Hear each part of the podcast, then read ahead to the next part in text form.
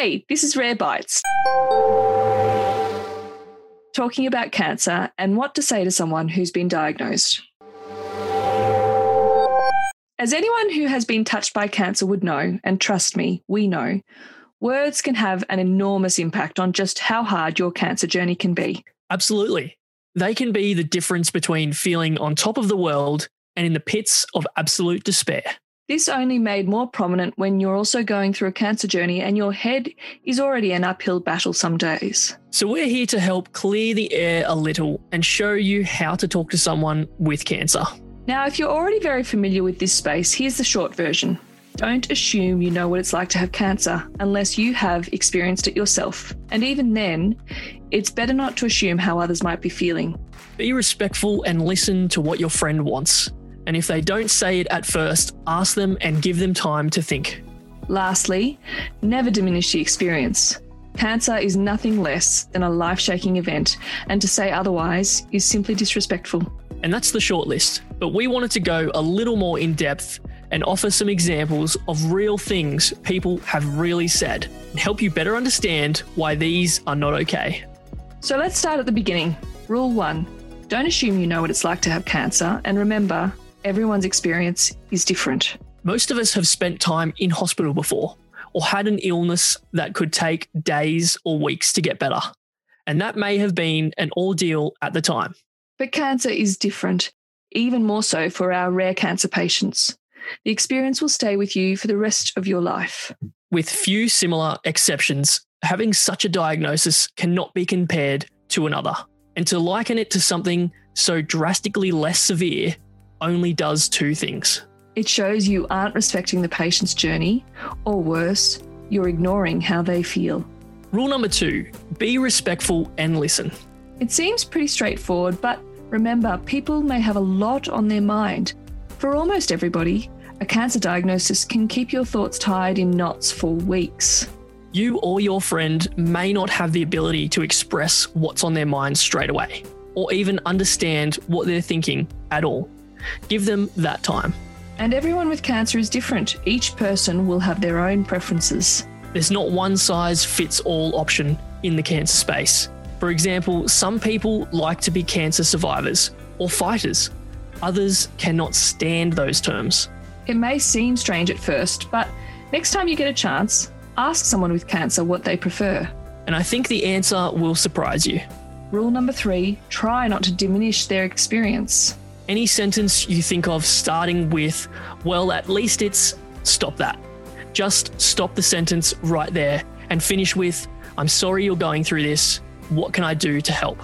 You may feel that you're trying to mitigate the damage, so to speak, or make it seem less bad. And sometimes it may work, but it's complicated and not helpful. The hard truth of the matter is that people might feel frightened. It's something that will probably change a person's life, and it is important not to ignore that. If you want to try and pep up someone's spirits, instead try to shift the conversation to something more positive to look forward to. Help them find the drive to keep moving forward instead of getting stuck in the moment.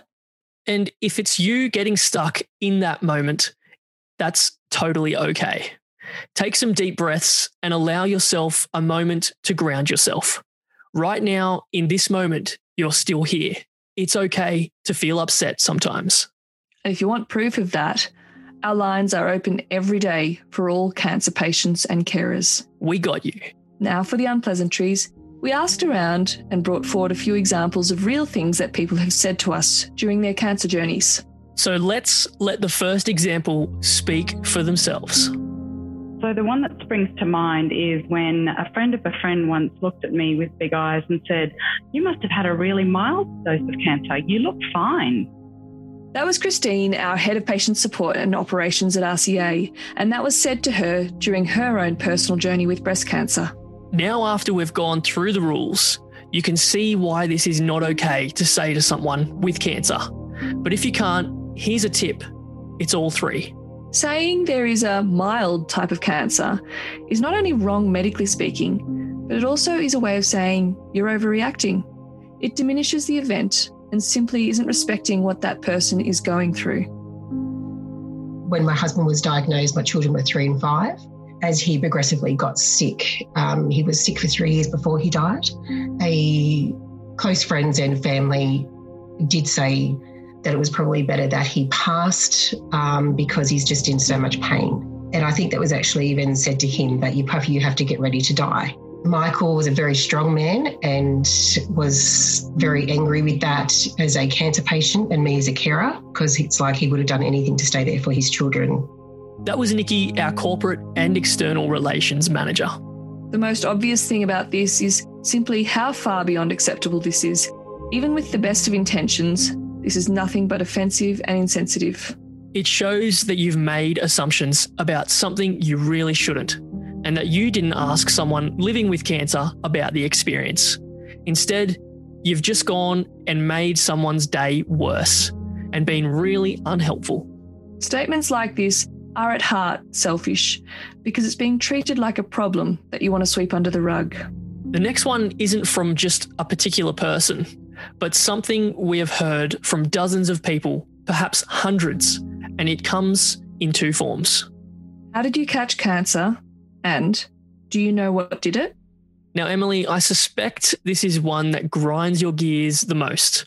Why don't you go for it? Gladly. Uh, I'll just say this once. You do not catch cancer. There isn't a location that has a higher risk of catching cancer. Parents do not give it to their children by doing the wrong thing during their childhoods or pregnancy. You don't deserve cancer, and it's something that happens to you, not because of you. We'll cut we'll, we'll, we'll cut the start out because of the expletives, but I think the last part was good. I cannot say how frustrating this is to see people still think this way. So I'm glad we have this chance to set the record straight. And just in case you were wondering, it breaks all the rules too. Well, hopefully that clears up a few things. And helps you avoid some less than ideal situations. Simply, if you ever find yourself in doubt about what to do or how you can help, ask that person, hey, what can I do to help?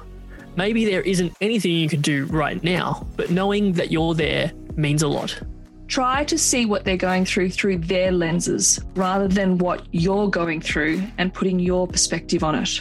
And if you need more, our website is jam packed with additional resources as well as our entire Radio Rare podcast catalogue. And of course, we're always here if you need us.